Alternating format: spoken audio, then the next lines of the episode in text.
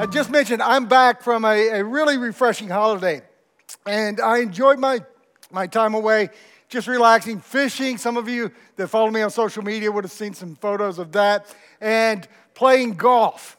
I played golf three times while I was there. So at the entrance to the golf course, there was a sign like this one. This isn't the one that was there because I wasn't intuitive enough to take a photo, but it said, Don't approach the kangaroos. Right? So I thought, oh, okay, this is going to be a fun round of golf. Well, in the, on the first hole, I actually found some friendly kangaroos. Woo. Okay, it was lovely. And, and some of you are looking at that and thinking, that's a golf course. Well, it's kind of where I hit the ball. So, uh, anyway. And then, so I thought, yeah, that's lovely. And I did not approach the kangaroos. But then, but then, I hit this shot. So I hit the ball, and the ball actually rolled up right under the kangaroo's nose. And it took its paw and tapped it and then just laid there.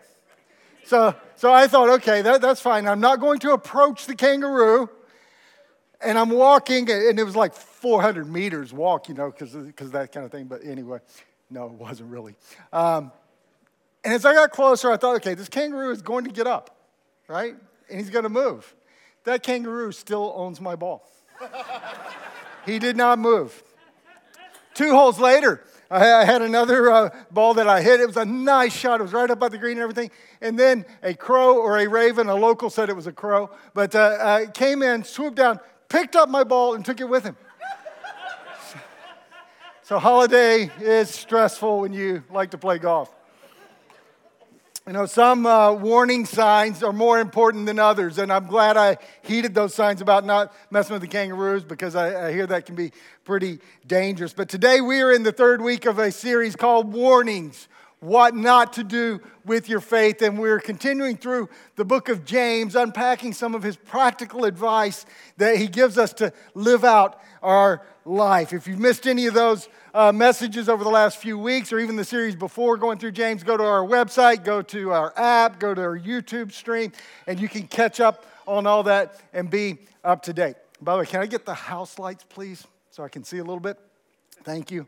So today, James is going to focus in with a little bit of a different warning. Some warnings that kind of go under the radar in Christian circles sometimes. We like to ignore these and brush them aside as not important. But these warnings that James is going to introduce us to today are dangerous and they can be devastating and destructive in the lives of people who claim to follow Jesus. So we're going to get stuck right in. Here we go. James chapter 4 and verse 11 says, Don't speak evil against each other, dear brothers and sisters.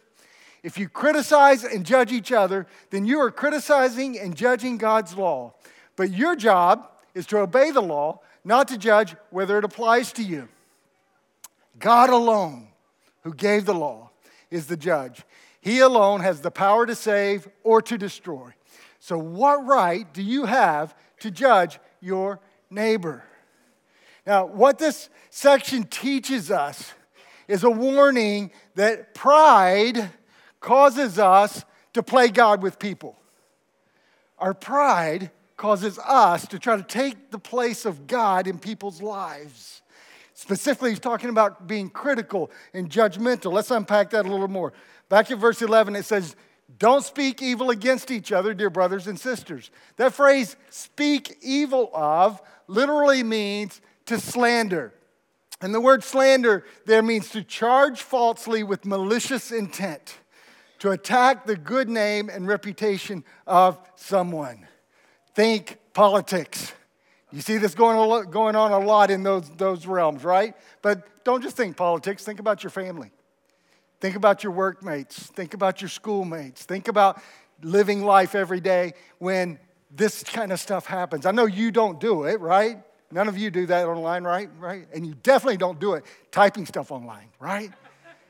but you have it done to you, right? People slander you, they criticize you. You know, slander strikes at people's dignity, it defames the character of people, and it destroys reputations. It is a dangerous and destructive thing.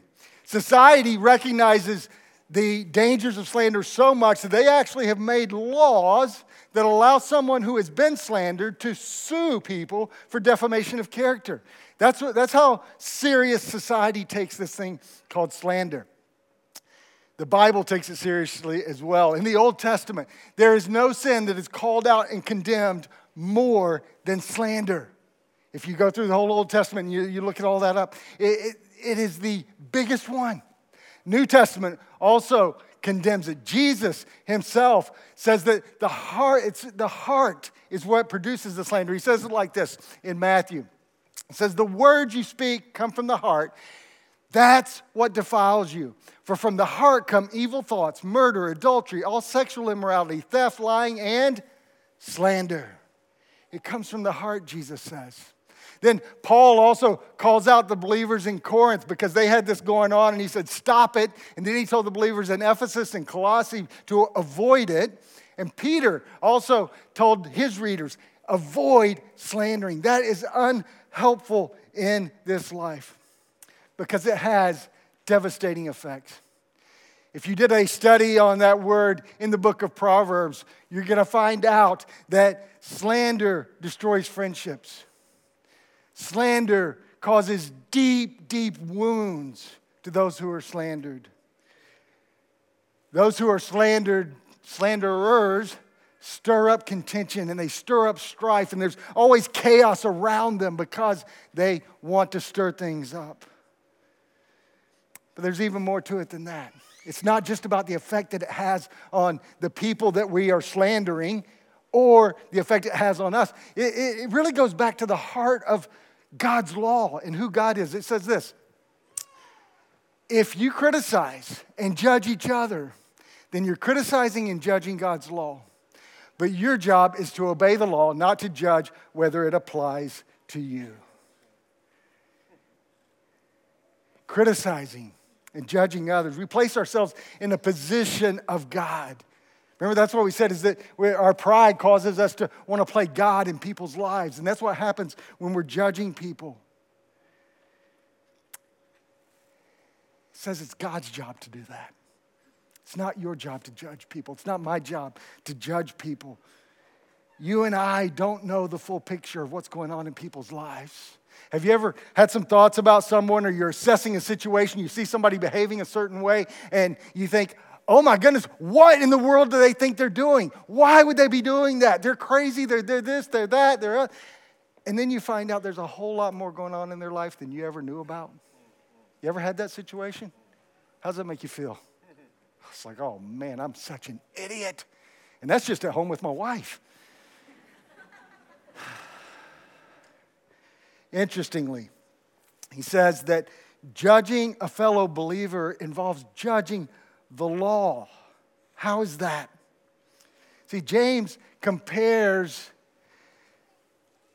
judging the law and doing the law. He contrasts the two and he says, if you're not doing the law, then you're denying the authority of the law, so you're judging the law as irrelevant. That's what James is telling us here. Essentially, he, he, he's telling us we need to devote ourselves more to obeying the word rather than evaluating others and trying to assess how well they're, they're obeying the word. Okay? We need to focus on obeying the word ourselves rather than evaluating how well others are doing that. So it says that we're judging the law, we're breaking the law when we're judging other people. What law is he talking about that? If we go back to chapter 2, verse 8, it tells us the royal law is what we're breaking. It's the law that says, love your neighbor as yourself. So James is saying if you're being critical and if you're judging other people, you're breaking that law that says love your neighbor as yourself. Don't be breaking that law, James says. Paul warned the Galatians if you bite and devour one another, take care that you're not consumed by one another. Slander, judgment, criticism, so, so dangerous. Now, some of you are sitting here right now thinking something. You're thinking, hang on, Pastor. Does that mean that we never challenge anyone about their behavior or when they're not uh, following Jesus, when they, there are things in their lives that shouldn't be there? Do we never say anything about that? We never talk to them about that? The short answer is no, that's not what James is saying here. See, the word that he is using here talks about speaking evil or criticizing with malicious intent. The word that he's using here for judge is not evaluation, it's condemnation. When we are rendering judgment, when we're condemning that person. Ephesians chapter 4 tells us we are to speak truth in love to people who are living lives that aren't in keeping with following Jesus. Galatians chapter 6 says that we need to go and try to restore wandering brothers and sisters in Christ. There's two key elements that make a difference to whether we're being critical and judgmental. The first one, Matthew chapter 18, gives you kind of a, a formula for how you confront things. And it's you going and talking to people, not going and talking about people. That's the first way you know. Are you judging and criticizing, or are you actually trying to help and restore people? Are you talking to them or about them? And then Matthew chapter 7 shows us that we need to confront in humility, dealing with our own stuff first. It says this Do not judge others, and you will not be judged for you will be treated as you treat others. The standard you use in judging is the standard by which you will be judged. And why worry about a speck in your friend's eye when you have a log in your own? How can you think of saying to your friend, Let me help you get rid of that speck in your eye when you can't see past the log in your own eye? Hypocrite. First, get rid of the log in your own eye then you will see well enough to deal with the speck in your friend's eye. He says, Jesus says, take care of your own stuff first. Get right yourself. And you know, we, we, we look at this that passage and say, okay, we're not supposed to judge people, and that's his emphasis here. You know, I think something really struck me this week with with the emphasis. It says, if you get rid of the log, then you will be able to see to help your brother with the speck. You ever had something stuck in your eye and needed help getting it out? Yeah, it's painful, even if it's just a piece of dust or something. It's awful, isn't it? Are you with me? Yeah. Jane, or Jesus says, get the log out of your own eye, take care of yourself first. But there is a ministry, there is a role of helping people get the specks out of their own once you've done the work on your own, right? How good is that, guys? How many need help with that? I know I do regularly. When we judge other Christians without love and without mercy, we are making ourselves the lawgivers, and that's not our job. Here it says, God alone, who gave the law, is the judge. He alone has the power to save or to destroy. So, what right do you have to judge your neighbor? We need to let God do God's job. You know, statistics tell us that they, one of the most frustrating things for people in the workplace is an unclear role description. They don't know what their job is. Friends, God knows what his job is. And we need to let him do his job. And guess what? We don't get to write God's job description. Yeah. We want to, though, don't we? Especially when it comes to other people's lives. God, go do this to them. Go do this for them. You know, that, that kind of thing. And we'll talk about ourselves too, how, how we want God to work in us. But we need to work within God's PD for our life, not try to create a PD for Him to follow. If you go all the way back to verse 1 of chapter 4, it says, Where do the quarrels and fights come from among you? And it comes from you. It comes from inside of you. It comes from your own pride, your own jealousy. And that's why we're judging others. That's why we're critical. And you know why we do that? Because we want to make ourselves look better than them. We want to elevate ourselves so we end up tearing them down. Jesus told a story about uh, a Pharisee and a sinner who were praying in Luke chapter 18.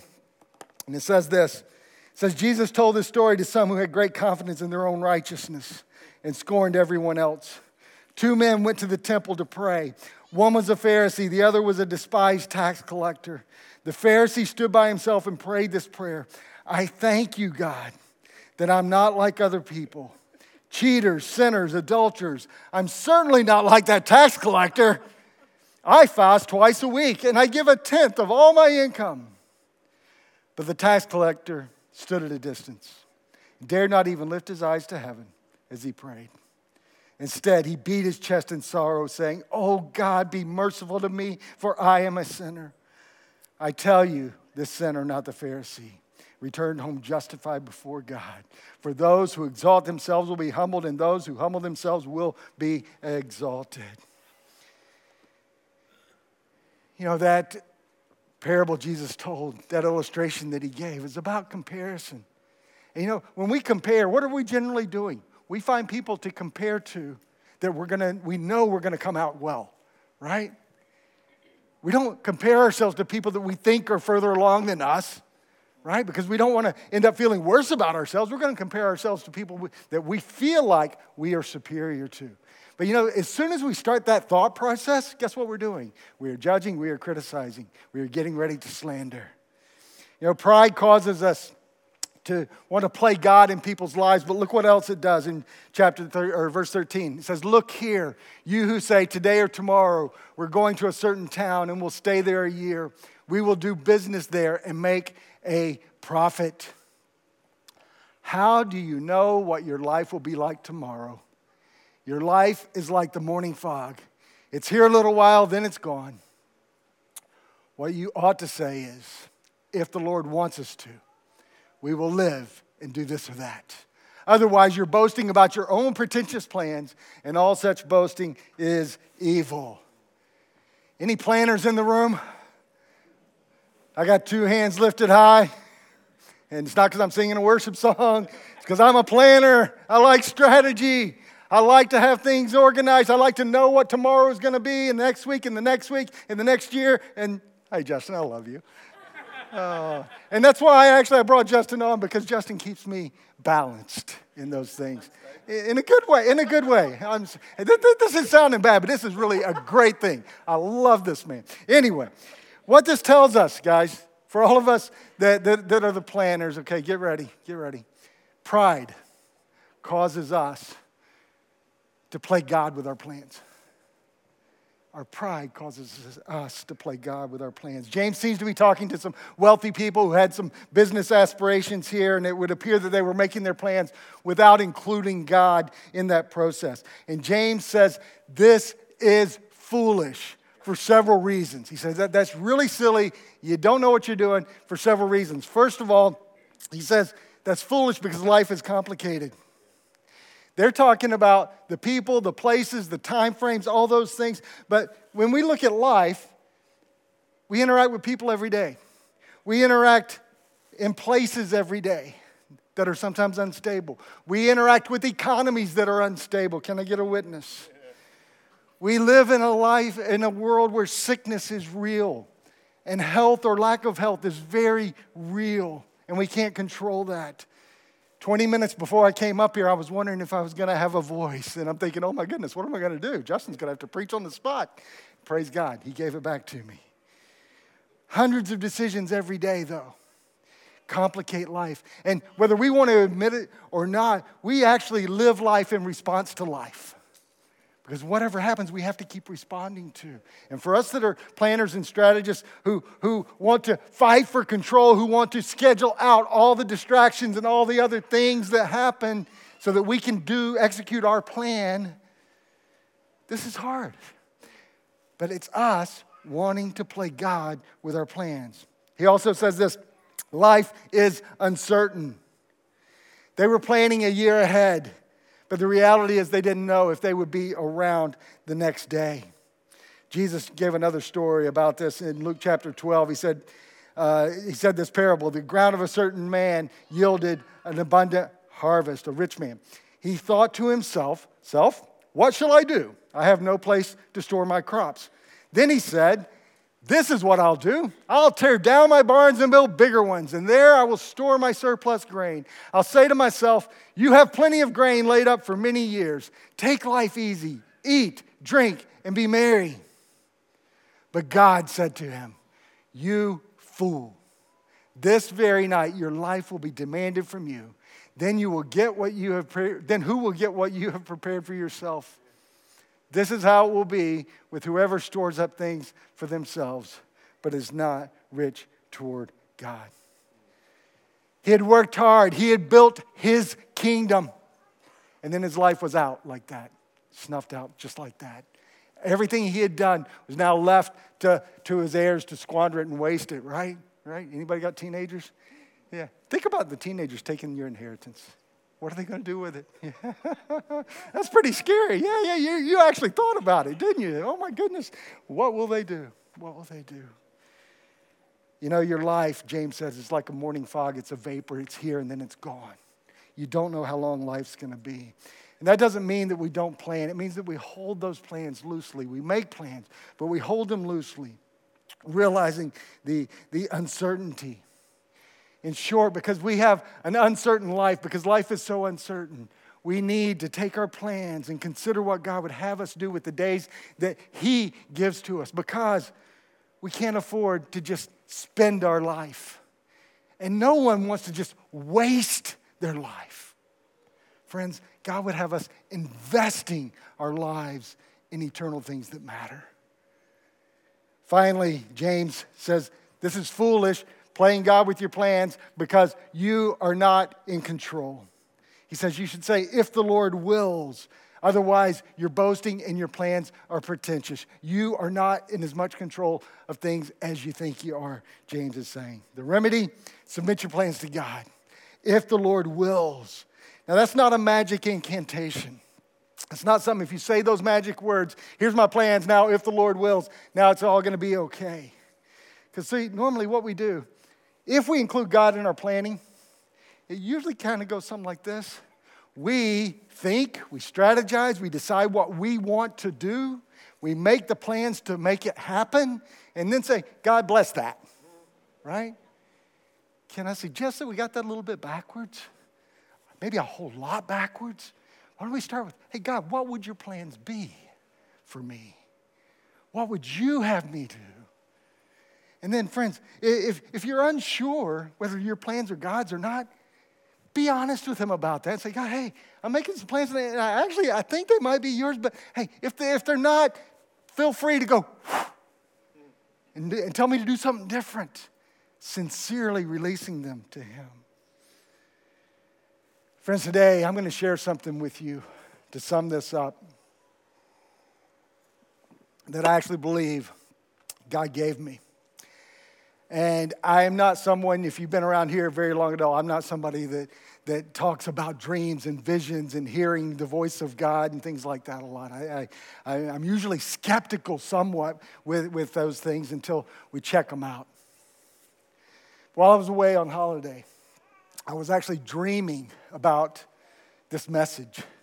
And I wasn't trying to dream about this message. I'm on holiday, I'm trying to disconnect.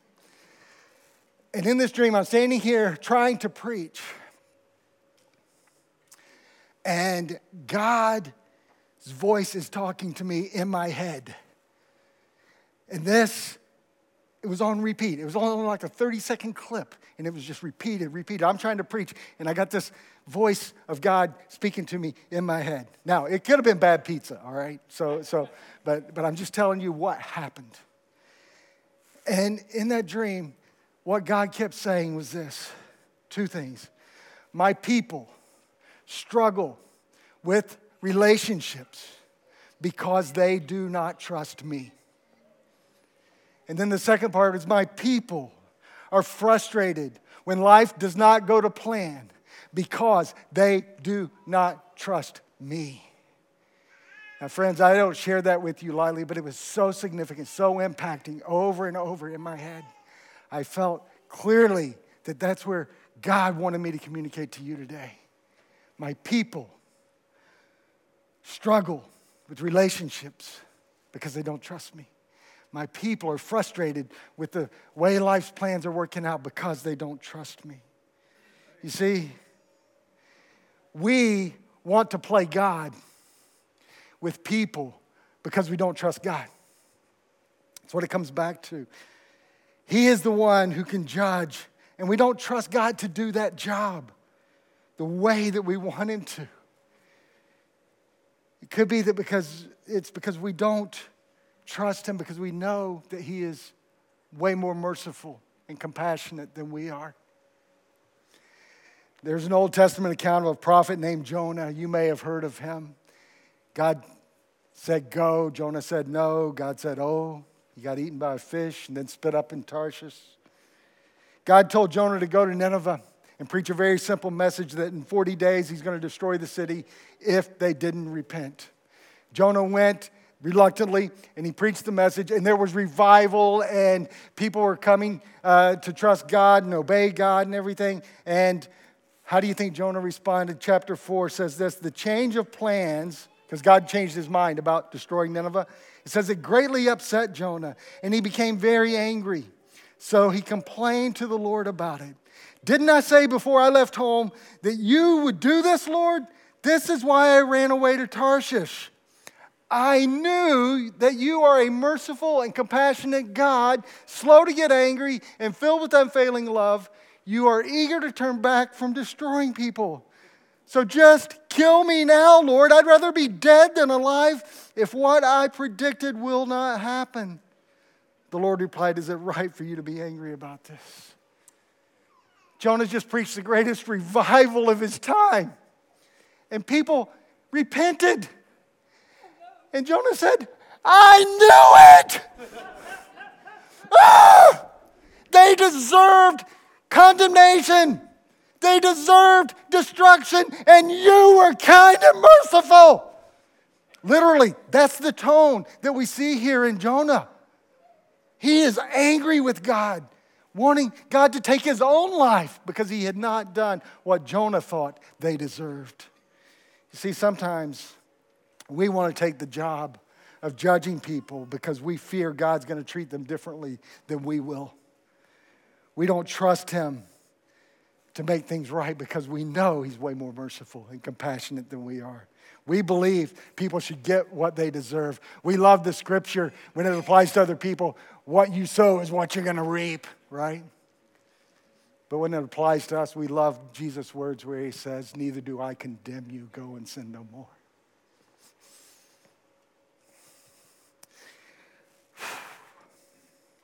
We want to play God with other people, but we also want to play God with our plans because we don't trust God. Illustrations of this are all throughout Scripture. Abraham and Sarah, if you, if you know the story of Abraham and Sarah, Abraham was promised an offspring, a son. It was going to be Isaac, and Isaac wasn't coming, and it wasn't happening. Sarah was barren. So they, they made a different plan because God wasn't coming through. God couldn't be trusted at this point. So, so Sarah told uh, Abraham to have a kid with the maidservant, Hagar, and then Ishmael was born, and the Middle East has been a mess ever since because they didn't trust God's plan. Moses was told to speak to a rock to get water out of it, and instead, he didn't trust that plan. He thought hitting the rock would be better. It cost him walking into the promised land. Why don't we trust God? Because we're afraid. We're afraid that he might not heal the cancer. And you know what? He might not. Can you trust him if he's not gonna? We don't are afraid to trust God with our finances. Oh, if I give to the building fund or I give, if I give regularly to the church and the ministries around the world, will God really provide for me? We don't trust him. We're afraid that He might not give us that relationship that we've longed for for so long that 20 minutes after we get it, we're going to say, God, get me out of here, right?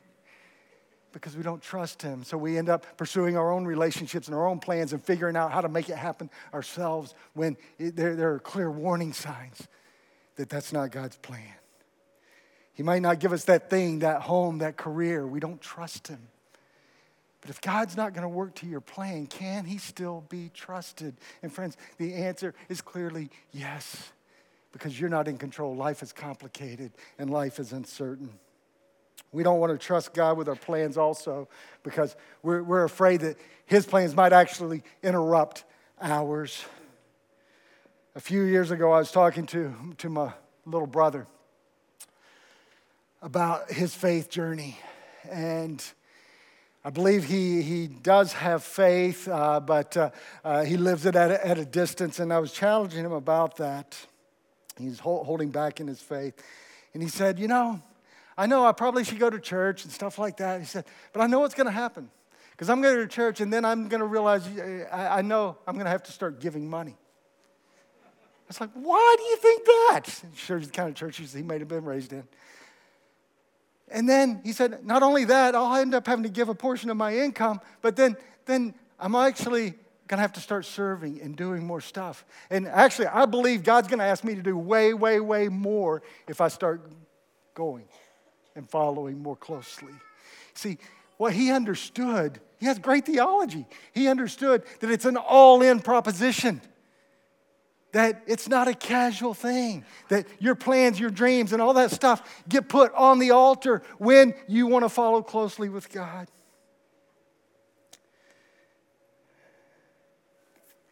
James closes out this passage one final thought. He says, Remember, it's sin to know what you ought to do and then not do it. This is the greatest challenge, my friends. We know the answers. Today we've talked about trusting God. We've talked about submitting our plans to His will and purpose and giving those relationships to Him and trusting Him with them. And James says, to know what to do and not do it is sin. Don't you wish sometimes you didn't know? Because when we know, we have to respond. There has to be a, re- a, reaction. There has to be something that we do. And you got two choices right now. You can resist it. You might have something inside you that's churning right now, and you can say, push that down, push that down, keep in my plans, keep in my plans, God judge those people. Or you can say, you know what? I know I'm keeping my plans. I know I'm being judgmental and critical of other people. God, I want to give that back to you. I want to trust you with that. Are you frustrated with life?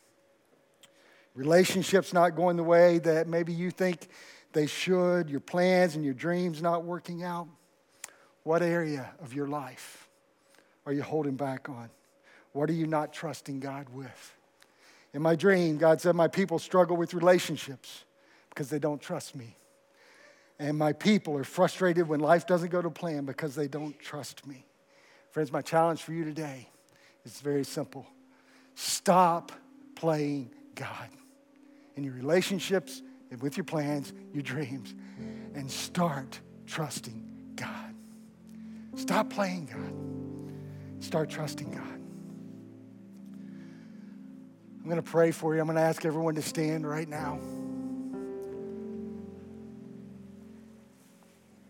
And I'm going to pray over you as a collective, as a group today and for us as a church that we will start trusting God. That we will not be frustrated in our plans and we will not be struggling in our relationships because we are trusting God. I'm going to pray that over you now. Then, after I pray, the band's going to come back and we're going to sing that song, Trust It All. And during that song, if there's things that you need to let go of, to release trust, there's be people up here ready to pray for you up the front. I want to invite you to come forward. I want to invite you, as we're singing, to come forward and be ready to release that and leave it here. That's the, the whole thing about coming forward, coming up here, is so that you can leave it here. Don't take it out the door. It's symbolic, and you can do that right where you're sitting. I get it. But it, it will be a moment that you'll remember. You'll remember, I laid that there. I laid that criticism there. I laid that judgmentalism there. I laid that plan that God wasn't fulfilling and I was being frustrated by there to follow His. Father, thank you so much for your word. Thank you for inspiring James to speak to us about our plans, our dreams, and how we want to be in control of everything, and how we want to play God in other people's lives. God, thank you for confronting us with those things. But Lord, I also thank you for showing us that the remedy to us being frustrated and us being critical of other people is to start trusting you and letting you do your job. Thank you, God, that you do a much better job than we ever would. Thank you that, as Jonah described, you are more merciful and compassionate than we ever would be. Thank you, God, for that love that you lavishly spill out on us. And now, Lord, help us to accept who you are, to understand who we are, and Lord, to align ourselves with the reality that you are God and we are not. Help us to trust it all to you. In Jesus' name, amen.